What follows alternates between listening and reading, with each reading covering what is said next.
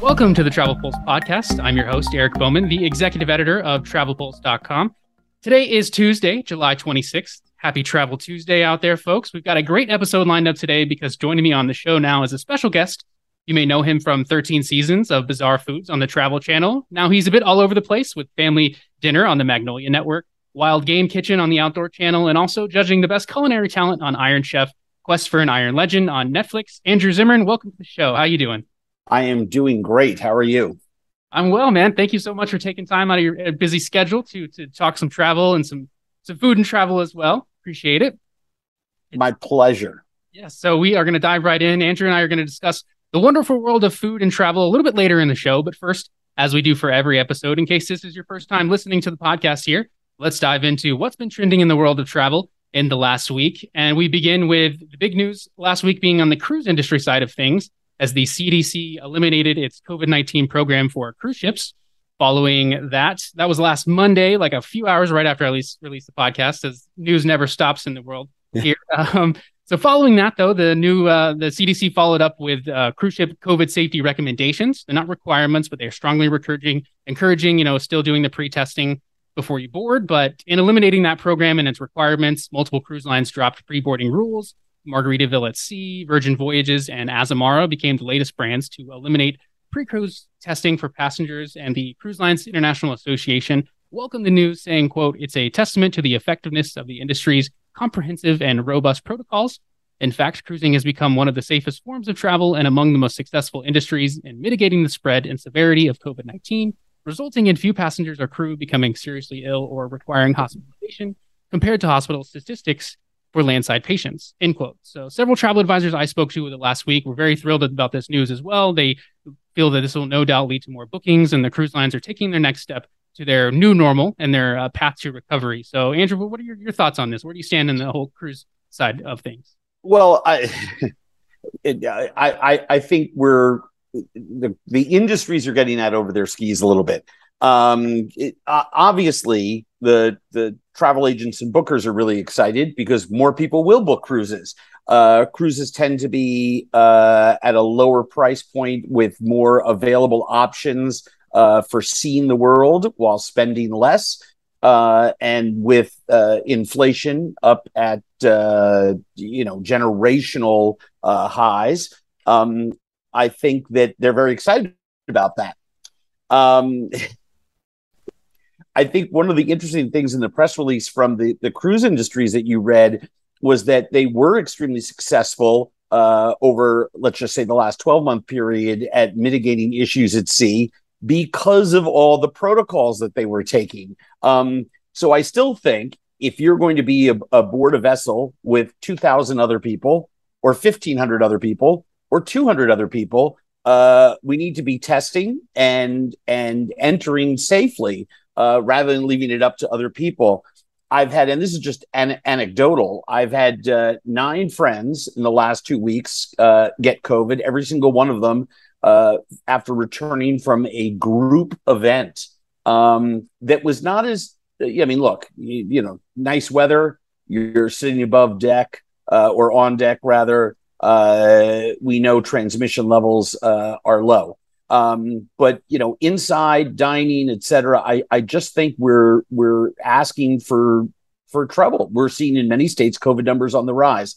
Now, the, the flip side of that is there are lots of people out there, and I, I think rightfully so, uh, stressing a different set of numbers that I believe to be true that says we're all going to be getting this like the common cold. We are going to be getting a yearly booster. We are going to be, you know, the, you know, the sooner you get this, the better. However, for young people, those who are immunocompromised with uh, or with uh, you know uh, comorbidity issues, I think it's dangerous. And I, I sure wish we were doing this three, four, five months from now when we actually had a little bit more uh, data under our belts. But it is what it is, right?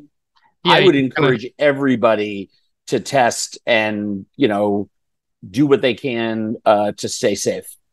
I agree. Yeah, we actually just posted a story earlier this morning about well, from one of my writers who did an Alaska cruise about a week and a half ago, and she caught COVID on that cruise experience and outlined, you know, everything that she had to go through. And she was, you know, very appreciative of the cruise line. It was Norwegian that handled everything and how they responded to stuff, and she had to yep. quarantine and all that. So it's, it's going to happen. Yeah. And like you said, like, you know, sort of kind of have to live with COVID right now, and it's going to yeah. become common, and we're just going to have to deal with it. So, and you can't blame the, the, the, the cruise line necessarily, uh, despite your friends contracting uh, on board, because you can get it in a concert venue that's indoors. Uh, you could get it at a trade show or other similar function. I'm, I'm really, I'm, I'm not trying to to poke a finger at the cruise industry. I would like anywhere where people are gathering, where a lot of time is spent indoors. I think we need to be slowing our roll. Agreed. Yeah, I'm actually got a trade show later this week, so I've got to test beforehand. It's not required to. Everyone needs to be vaccinated beforehand, as that's the rule that, you know, is set before, but, you know, sure. definitely, you know, be, be cautious and everything. You got to assess your risk level out there and what you feel comfortable with. And, you know, for cruising, a lot of people kind of shy away from, from cruising, or have so in the last year since they returned a year ago, because of everything and all the different rules in place. And, you know, dropping this, we'll see more bookings, but we'd also see more COVID cases on board, because that's where we're at in the state of I COVID. Think, I think the more fascinating topic uh, with cruising is, is really going to be the, the, Uh, impact of the the rampant inflation and the oncoming recession uh, that I, I believe is is inevitable uh, based on everything that's gone on in the last two years. Uh, when when I look at at the at, at the marketplace, it's like, what is, and this is going to be a gut punch for the travel and dining industry at large, because this is where uh, you know. Uh, Americans don't buy cars every year. They don't buy houses every year. And we keep talking about those two industries uh, a lot when it comes to uh, recession, when it comes to inflation, because it's a very easy place to get a lot of data. Uh, but, you know, when it comes to discretionary spending, meals out, uh, travel uh, are some of the big two to be impacted. And those were uh, two of the largest industries Um, to uh, to suffer immensely uh, during the uh, primary first two years of the uh, COVID crisis. Yeah, and we are seeing a bit of a shift in the American traveler's mindset too, as that kind of segues us into the other trending news from the last week of new data provided uh, from Allianz Partners U S A's annual vacation confidence. They showed that Americans are prioritizing travel more and using more vacation days this year, which is obviously great for the industry. You've got fifty-seven percent of Americans said that they have taken a vacation of at least a week of one hundred miles or more away from the last year, uh, which is an increase of, of forty-four percent from last year in Allianz's survey numbers, which, uh, you know, not a lot of people were traveling due to uh-huh. the current state of the world last year, and obviously even worse in twenty twenty. But, you know, a key one here was that seventy-four percent of Americans consider a vacation important, which if you look at their numbers from twenty nineteen, it was only sixty percent. So a higher, you know, increase there of people prioritizing travel and trying to make it more meaningful and scheduling things. But in that same survey, they also showed a rise in microcations, which is a leisure trip that is one hundred miles or more away from home and four nights or fewer. So fifty-three percent of travelers surveyed said that they plan to make their next vacation a microcation. So is, is the week-long vacation dying? I mean, it's great that more people are using their vacation days, but Andrew, do you think that the microcation will remain a strong part of consumer vacation planning, even after we get past today's state of inflation and the worries of COVID? Short answer, yes. But boy, do I wish I, I had been in that room to ask a follow-up question to those seventy some odd percent of people who said that it's important to take a vacation. Um, look, one of the things that has been extremely beneficial over the last decade is that we're all learning about the value of self-care. We're all learning about the value of stepping away from what, uh, what, you know, increases cortisol and stepping towards what, what increases serotonin, right? So away from the stress of work and the daily grind and towards a, uh, a more regular way of, uh, refreshing ourselves and, and gaining, uh, some happiness, perspective, and slowing down. So does that mean that, you know, more long weekends, four day, microcations, as as they're referred to in some circles? Absolutely. Uh, I think it's extremely vital. I'd rather see people, uh, you know, when when folks come to me and say, hey, I'm on a budget, you know, how long should I be saving for the big vacation? I'm like, don't save for the big vacation. Take smaller vacation. Don't wait. Don't become miserable over the next couple of years. Get out and see uh, the world, even if that means, you know, driving one hundred miles to the state next door or to another city where you live, uh, and spending some some time discovering what that place is all about. You know, culture can be right on the other side of your town. Um, I've taken one-day vacations uh, with family members that's included an overnight uh, just by going to the other side of the Mississippi River um, into Wisconsin. And that's all of about thirty-five miles, I think. Um, I mean, it's a blast. Uh, and you really do feel like you, you've gotten away, and you get to walk different streets and smell different smells and taste different tastes. So I, I think microcations are here to stay, because I think that uh, we're going to have a rugged uh, economic uh, situation that we're all facing the next couple of years. People are tightening their belts. And I think very naturally, Uh, we are still drawn to what we've learned for the last decade, which is that we need that time away. So I think microcations, and look, we're seeing it when you look at hotel numbers, what's being built and uh, domestically here in the United States. Um, and sure, we're seeing huge numbers in New York, and, you know, they, they feel that business travel is back. I think there's fifty-six hotel projects right now, I just read the other day, that are uh, underway in New York City.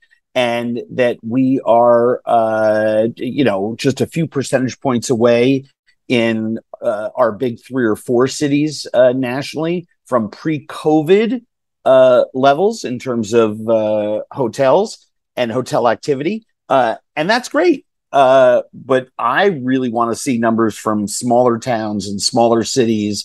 And uh, that that will really be the big indicator uh, for me. Um, and I'm hoping that microcations make up uh, for the uh, the rest of the loss to the travel industry, which is inevitable over the next two years. Absolutely. Yeah. Don't sleep on those small cities, folks. They are a lot to discover as well. And I agree. I think the microcation will, will be strong, but you know, it's interesting too. I talked to a lot of travel advisors, and they, they are seeing longer trips too, and like two week trips at a time, sometimes even a month for some people. And I think that's because of the, you know, pent up demand. You couldn't go anywhere for a while. And I don't know that that'll yep. really stay, but I love a good microcation, a little, a long weekend getaway, especially when it's not attached to like a holiday weekend, just a random, you know, uh, well, it's, August. It's funny. Getaway. I mean, you know, obviously, we, you know, we, I talk to a lot of people, you talk to a lot of people. Wh- where the data is coming from, uh, and I'm talking about calendar wise, is really, really important for people who are, you know, poking around on the internet uh, for information, or like to, you know, have a hot stove league for this kind of information. You know, three months ago, uh, I still had friends uh, saying, yeah, we're going to go, you know, on the three week jaunt to Italy in September. And now I have friends saying, boy, I'm glad I got the trip insurance. I got this. We're we're pivoting. We're not gonna we're not gonna dump the thirty grand on the family of four going away for three weeks.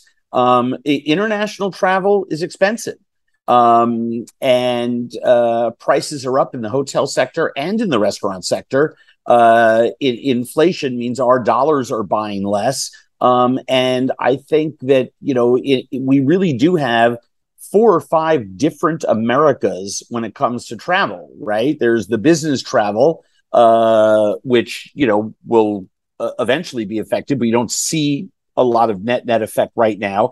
Uh, there's the one percenters still traveling, still making plans. Uh, it, it, it they're still going to go uh, to Italy in September. Uh, they're not canceling uh, that trip. Um, and then I think the other three sectors of uh, what I call the the you know our, our the social fabric of our country um, are absolutely canceling, stalling, stopping, you know, not going.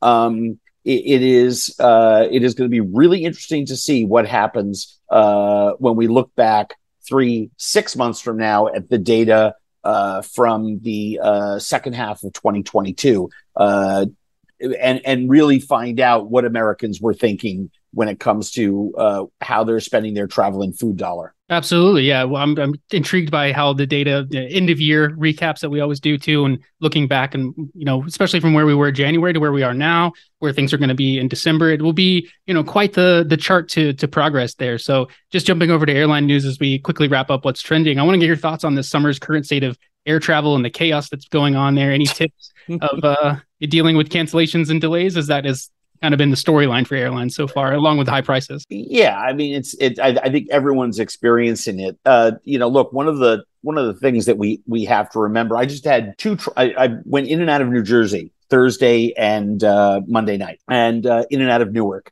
and I had problems both ways. Both ways were due to weather.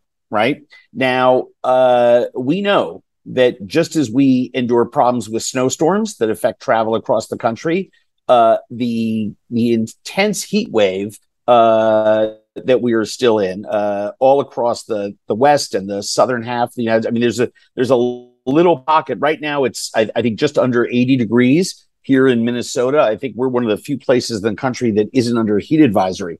Um, okay, but. You have, yeah, thank you. The, uh, the the the thunderstorms that popped off Thursday night uh, grounded me in Rochester. I was delayed four or five hours. Can't blame anyone for that. That's what happens. Well, actually, you can, but it's it's the climate crisis, and we need to be addressing it. But the the fact of the matter is that summertime means thunderstorms, right? And I had the same thing leaving Newark yesterday. Uh, then, in in addition to all of this, you have the issue of Uh, bringing out a lot of planes, trying to get as many flights in the air this summer so that airlines were, because they wanted to make up for losses over the last two years. So let's get as many flights out there with as lean uh, a uh, an employee uh, count as we can, right? And and that's not just the people that you see, like pilots and flight attendants and, and gate agents. Um, it's everyone across The, the board in those airports, uh, the people on the runways, the folks handling bags, um, and every airline has chimed in after, I, I think it was uh, Ed Bastian, Delta's C E O, who's the first one who came out and said, we missed the mark and we're trying to get more employees online. I think everybody has come in and sort of said the same thing. Airports themselves and local airport commissions that hire staff for airports are also uh in the crunch. The T S A is in the crunch. Uh, I I went to London uh the other week for two days uh to attend the world's uh fifty best uh awards uh mm-hmm. that San Pellegrino uh sponsors every year. And uh I got off the plane in London at seven o'clock in the morning uh in Heathrow, turned a corner and saw a sea of human beings uh queued up. And I mean the, the typical four or five hour line uh queued up, and I was I was stunned. I had never I, I'd seen something like that once before, uh, flying into Montreal about seven eight years ago, uh, because there had been weather delays and a whole bunch of flights arrived all at the same time. Um, this was not that case. So yeah, airports are a mess. We have to find ways to speed up uh the airport experience, because there's always going to be thunderstorms, but we need to fix all the problems we can. I was I was stunned in joyful uh exultation when I saw on the news last night that uh, I, I believe it's I'm, I think I'm getting this right. Alaska Airlines finally finally is issuing permanent luggage tags to flyers. Did you see that, Eric? Yeah, they're uh, the um, backpack thing. Yeah, electronic it, stuff. Yeah, like which is.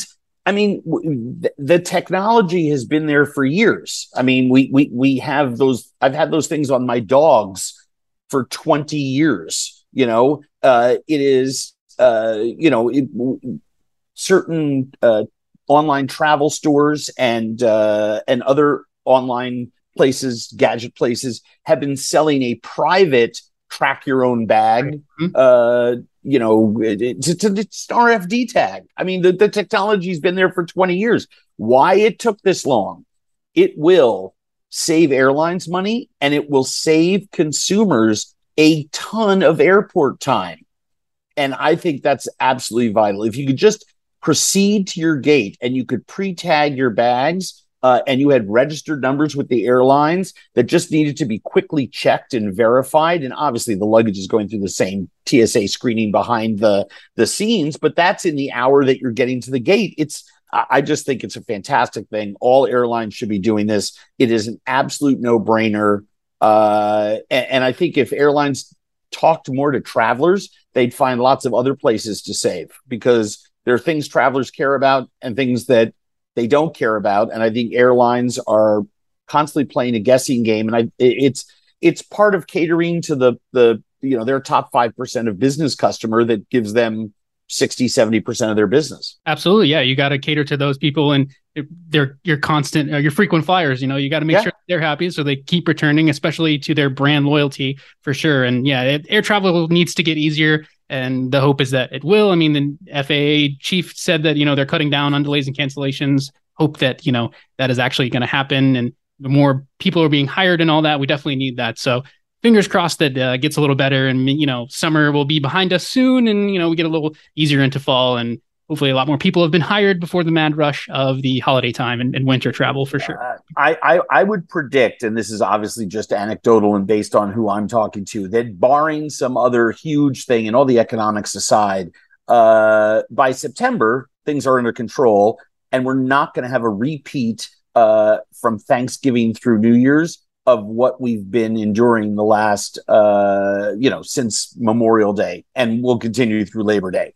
Uh, I, I believe you're correct. Uh, but but I think that there are ongoing changes that need to be made to the system. And I think uh, reevaluating and reimagining and redesigning what T S A is doing would be a massive, massive boon.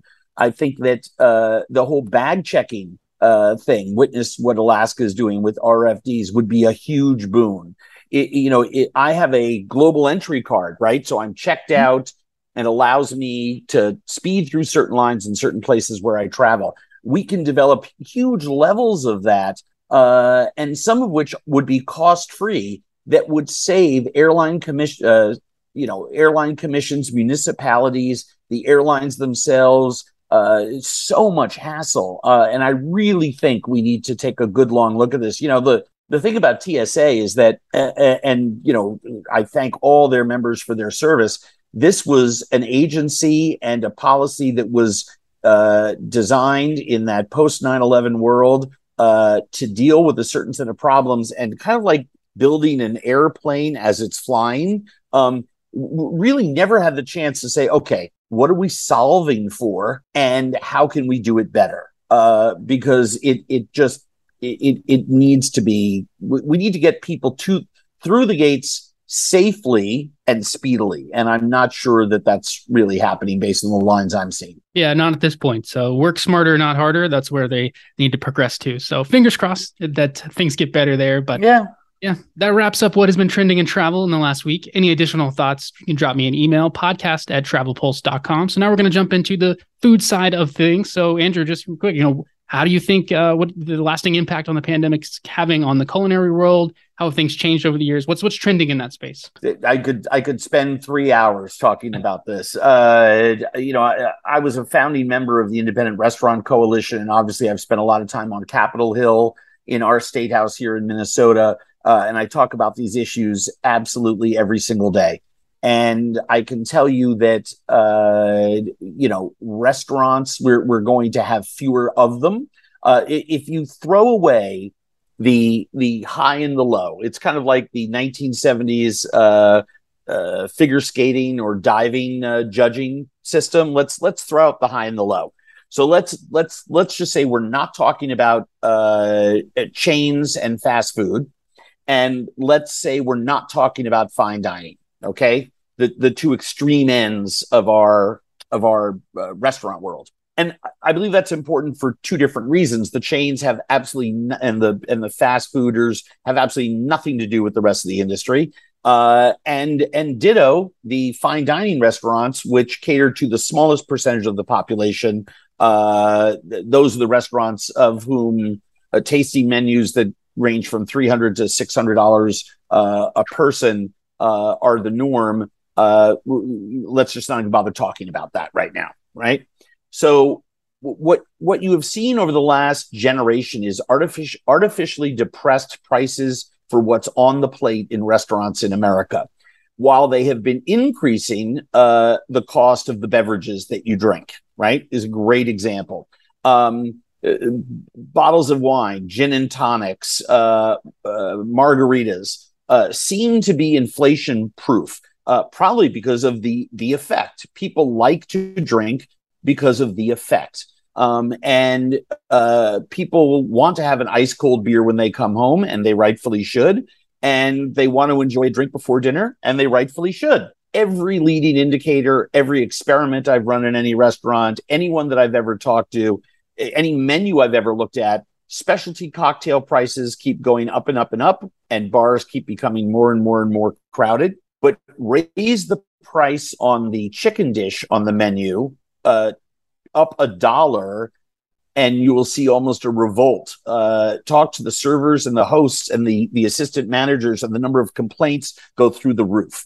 Um, uh, Americans are used to the artificially depressed prices in restaurants as the restaurant economy has gotten more and more brittle, moving over the last twenty-five years, thirty years from, you know, uh, bringing fifteen to eighteen percent to the bottom line to seven to eight percent to the bottom line. So restaurants have no choice. Uh, they need to retain employees. They need to tr- treat those employees fairly and give them not only a living wage, but give them Uh, you know, uh, paid medical leave, uh, give them uh, health, give them all the other things that come with other jobs in America. And I think the the the only place those restaurants can uh, count on making up the dollars is by uh, raising their own prices. They are going to have to. Now, what that is going to do is going to upset more apple carts than I could possibly Uh, imagine, especially as we're heading into this inflationary time. And again, I believe a, a coming recession that will last uh, a, at least twenty-four months.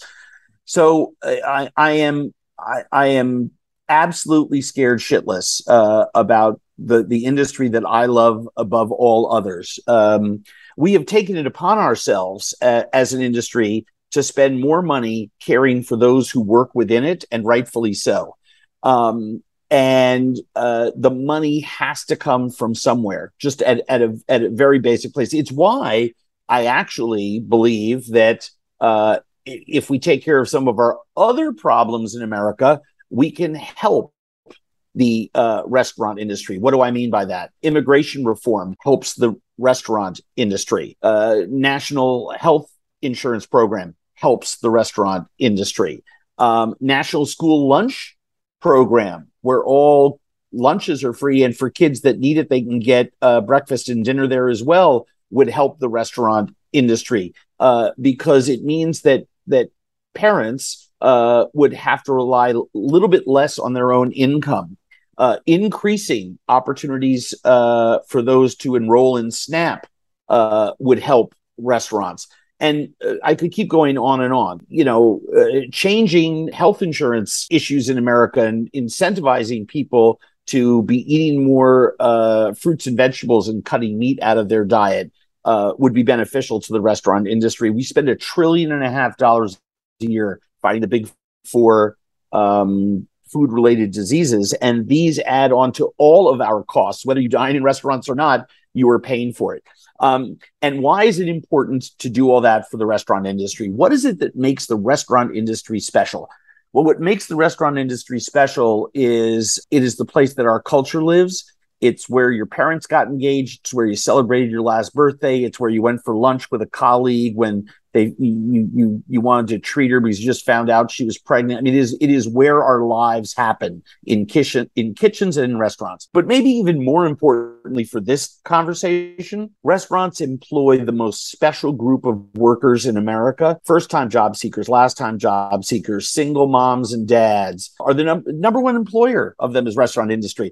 The the only, you know, number one employer for new immigrants, uh, the number one employer for returning citizens, those coming from jails and institutions.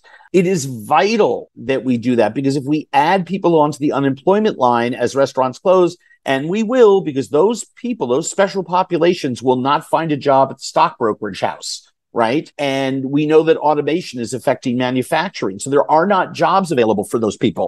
It is it is crucial. And this is not a small number. The only industry in the in America that employs more people than the restaurant industry is the United States government, and that's because they have the Defense Department. folded in there. Independent restaurants alone represent over five percent of G D P. When you include the whole food chain, it gets up near twenty percent of G D P. We have to do more to support restaurants. And uh, and that means, yes, uh, we have to encourage people to, to dine out. I would encourage people to vote with their dollars uh, and spend money at restaurants that have Uh, service charges and wellness charges instead of a tips program, support small family-owned restaurants, same way I want to support small family-owned farms. I think is of vital importance that we take care of our restaurant industry uh, because they are in dire straits, and I and I am uh, fearful of what the next uh, six months will bring as these inflation numbers start to really take hold. It means smaller Christmas parties. It means fewer meals out Uh, per week. And that goes for, I'm talking about the local sandwich place, the local, you know, uh, red sauce joint, the, your, your favorite local takeout spot, and the corner bistro where you, you know, you take your kid for a burger uh, every other week. It is, it is going to be uh, a very unpleasant fall and winter. Yikes. Yeah.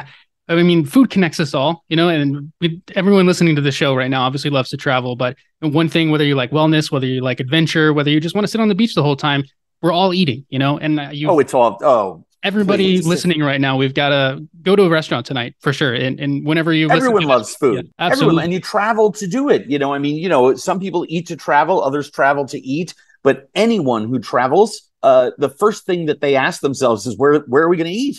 Right. You yeah. know, now the, the answer may be if you're if you're on a budget and you're going to Florence and Rome uh, for a week with, you know, three or four nights in each city, uh, you're just wandering around and falling into small neighborhood trattorias because the food there is amazing and you don't have to do that much planning. Uh, but you're still eating with intention. And we do it. We do it here in our own backyards. We do it when we travel overseas. And you know, the, the the the dollar's strength relative to other currencies is going to be an issue. Whether or not you get overseas is going to be uh, an issue. Um, and I would encourage people, I would encourage people to to find ways in which to continue to travel uh, because I believe that's how we learn. We we look, we take risks. We change when we travel. We do things that we wouldn't ordinarily do. We learn. Uh, we do all these things that as a culture, we're pretty lousy at when we're at home. But when we travel, we change and we export some of that back into our lives uh, in, in very profound ways. Uh, travel is transformative. And so I would encourage people um, to, you know, maybe skip a year of buying sweaters and, you know, see if you can save some shekels another way. Uh, but definitively try to travel uh, because I really think that's how we advance our own culture. Absolutely. It's good for the soul and it's good for your mental health as well. So use those vacation days. And, you know, you mentioned Italy. I've got a friend over there who's on their honeymoon right now and I'm jealous of all their food picks. So, but, you know, everyone knows Italy and phenomenal food there. But what about some other destinations that have maybe emerged as like must visit places for the food and the foodies out there, both U S or internationally, as we wind up here? Well, I, you know, I mean, look, there are small cities all around the country that have Uh, now have deli- uh, food quality as good as the big five food cities in, in America. They just don't have the depth, right, in terms of the number of total restaurants. But, you know, small cities like, you know, uh, people know about Portland, Maine. They don't know as much about Birmingham, Alabama, right? They've they've heard a lot about uh, Portland, Oregon, uh, and maybe less about uh, Austin, Texas, right? So there are phenomenal food cities all around this country, uh, big and small. Uh, you know, Pittsburgh is is a fine example of a restaurant of a, of a restaurant town that is now a legitimate national player. Uh, but for decades, no one would say, "Oh, go to Pittsburgh to eat." Pittsburgh's got a food scene that is is remarkable. Same thing for the Twin Cities here of Minneapolis and Saint Paul. Uh, uh, you know, my local market, which rivals the food uh, in any city in America. Um, and, and then, of course, obviously, you know, New York and Los Angeles and and you know Houston and and Miami, uh, Chicago. Uh, the really big players are are of course are, have have it on depth and breadth.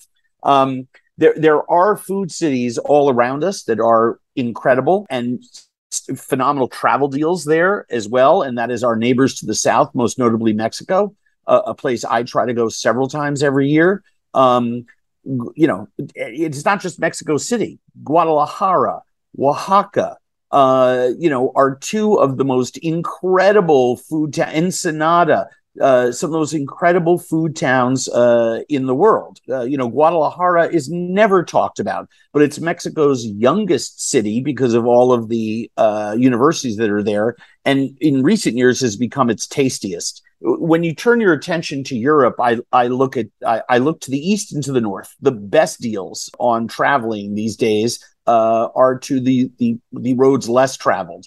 Um, and go to the Netherlands, go to Belgium, uh, which are are growing by reputation for food faster than any other two countries uh, in Europe. Uh, the food in Holland and especially in Amsterdam is on par with anything that the rest of Europe has to offer. Um, with less crowds and uh, better deals. Um, over to the east, you know, I'm a huge Croatia geek, right? I mean, Croatia on the coast is Italy at half the price. Uh, but as you get into the country itself, it, it gets even more interesting and more fantastic. Um, you know, countries like, you know, Hungary and, and the Balkan countries, uh, the Czech Republic, uh, phenomenal food. Poland, I was there just pre-pandemic. The food is amazing in Poland. People think they understand it. Uh, it's not just, you know, pierogies and uh, and and cabbage-laden dishes uh, that uh, require a stevedore's muscles to move.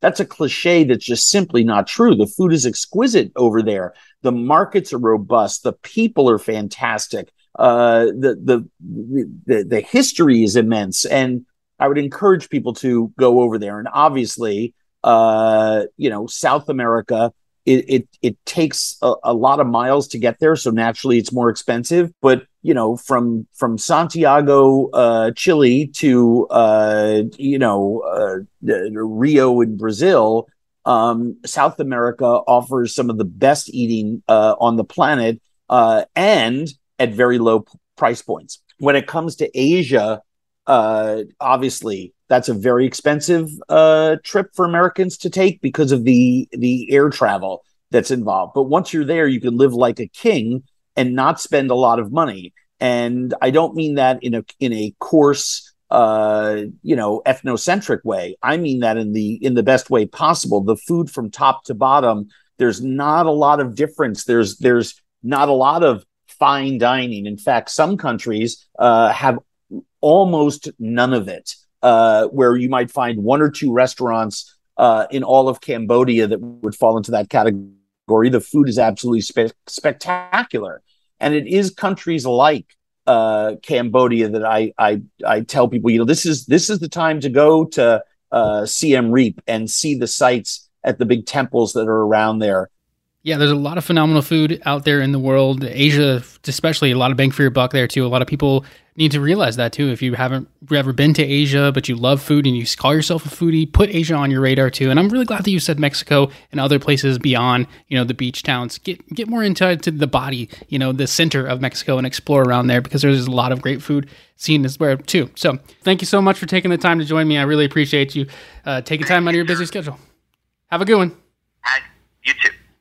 That was the Andrew Zimmern. Big thanks to him again for jumping on the show. Be sure to check out his website, andrew zimmern dot com. You can follow him on social and Instagram at Chef A Z, over on Twitter with Andrew Zimmern. So you can also subscribe to his newsletter on Substack. It comes out five days a week and is packed with great info and insights, just like Andrew provided on the show today. And you can catch him on T V and streaming with Family Dinner on the Magnolia Network, Wild Game Kitchen on the Outdoor Channel, and also on Iron Chef, Quest for an Iron Legend on Netflix, where he's a judge, judging the top food on the show. And uh, I don't know about you, but I'm pretty hungry right now. That's all the time we have for this week. I am traveling to the Global Travel Marketplace coming up this week. So if you're going to be there, drop me a line. If you've enjoyed the show, leave a review wherever you listen to podcasts. I would greatly appreciate it. You can reach out to me, podcast at travel pulse dot com. That's all the time we have for this week. Thanks for listening, folks. Have a great week.